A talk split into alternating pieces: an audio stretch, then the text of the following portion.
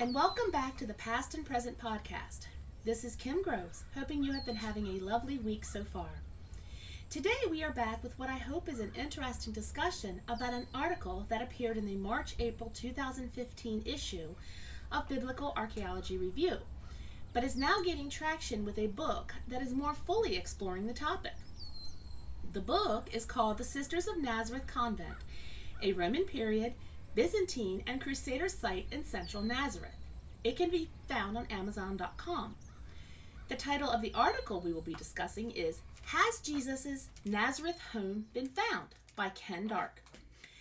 Dr. Dark starts by announcing that up to the point of the article, that is 2015, not much archaeological work had been done in Nazareth.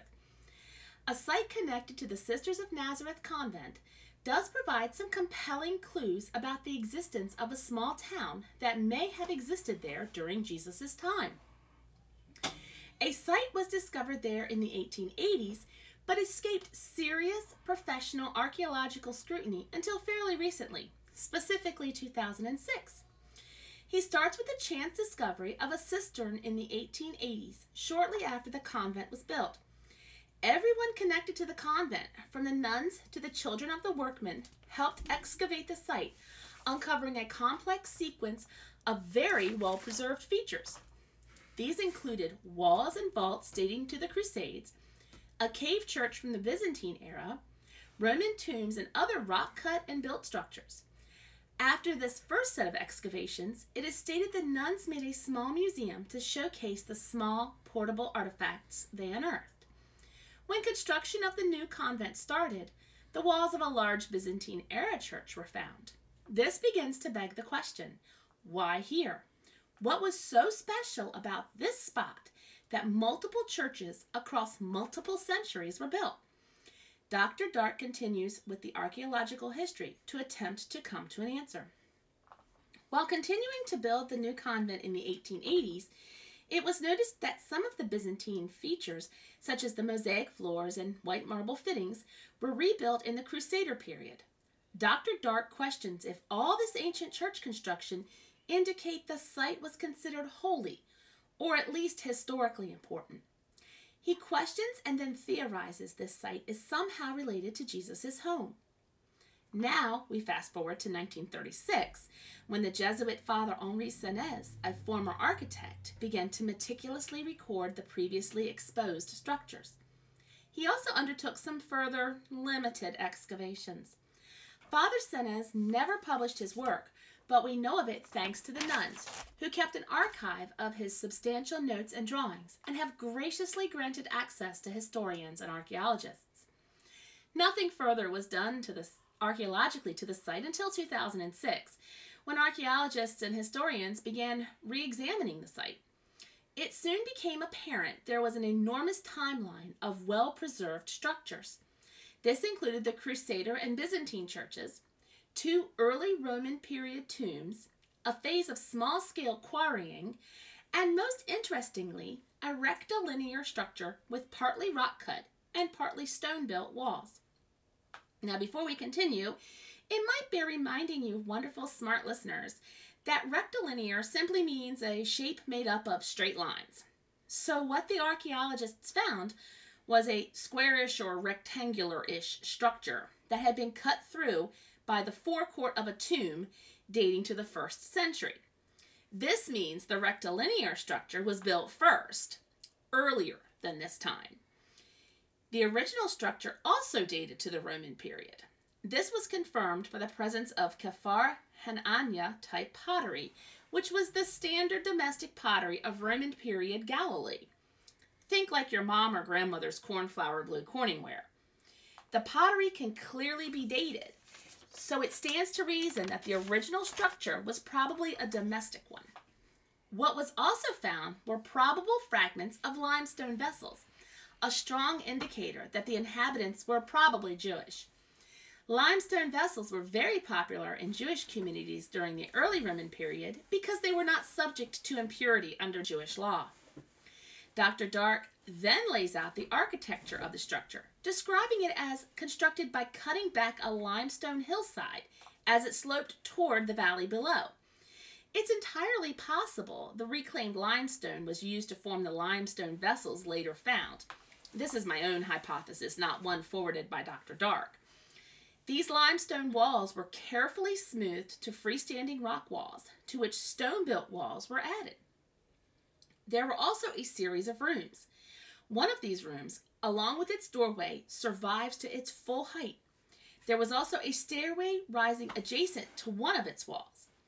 A rock overhang survived, its upper surface supporting either a roof or a second story, which had been made of some other material that did not withstand the test of time.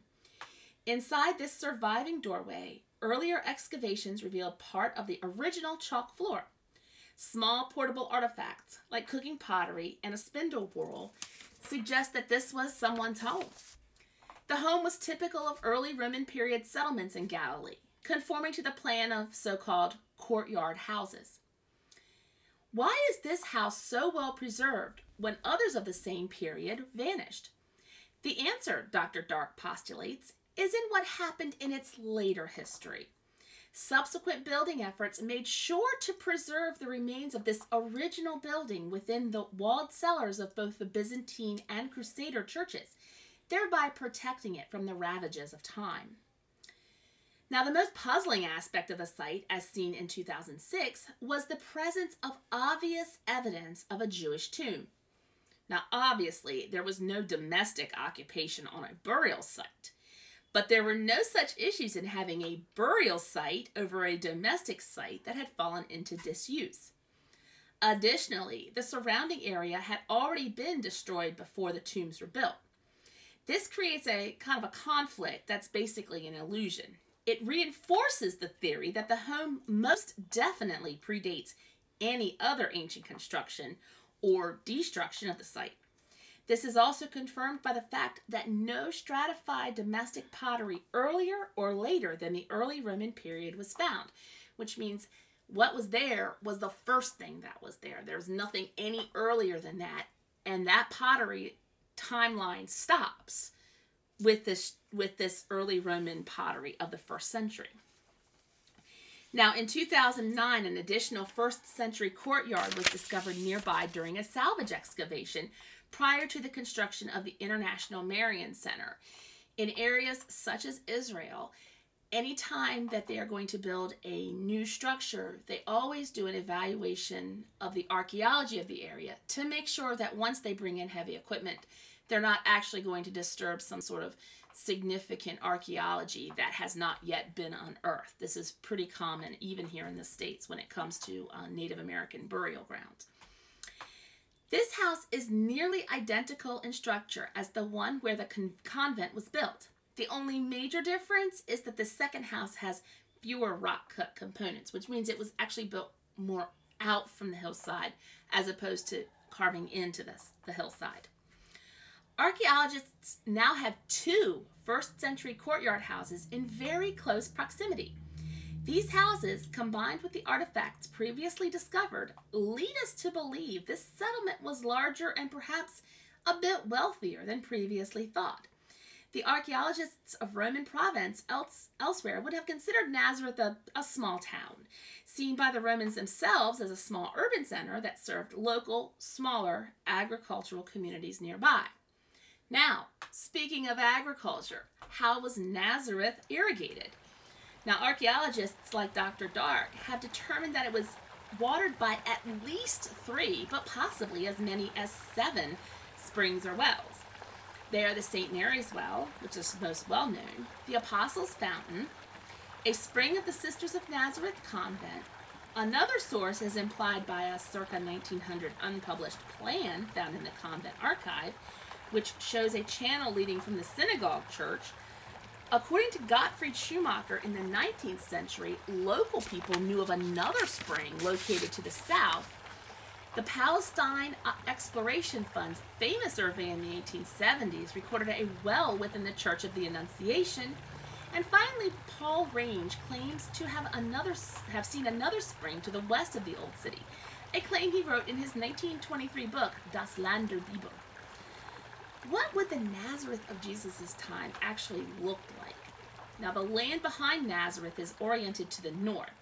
In the south, a high rocky ridge makes travel by foot or animal drawn cart very difficult.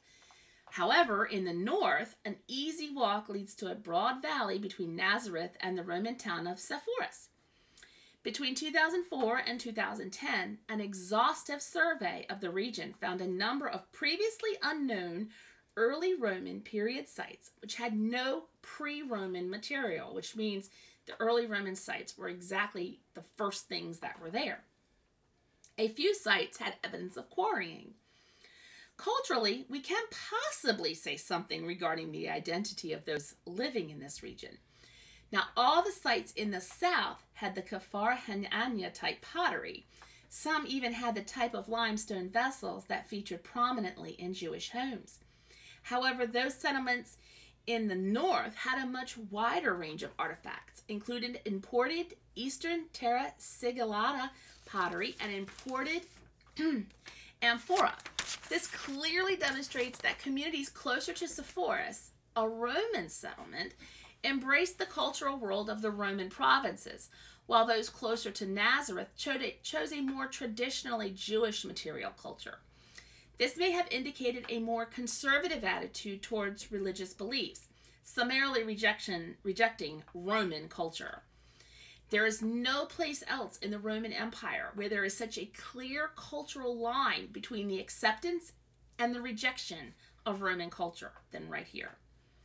Now, recent scholarship has argued the Roman settlement at Sepphoris would have played an integral part in Jesus' life. However, this hypothesis may be slightly flawed, given the site as seen today is a largely later construction, not necessarily modern, just later than the first century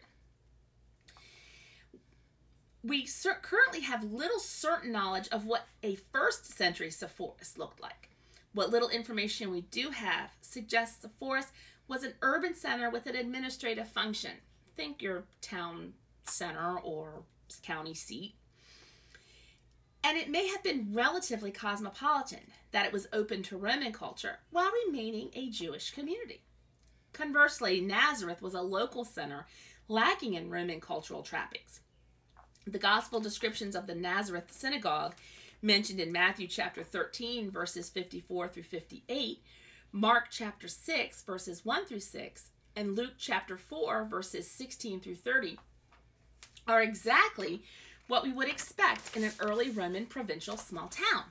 It is also the same type of small town we would find a rural craftsman like Joseph. Putting all these pieces together, we can draw some conclusions Jesus' childhood was spent in a conservative Jewish community with little contact with Roman culture.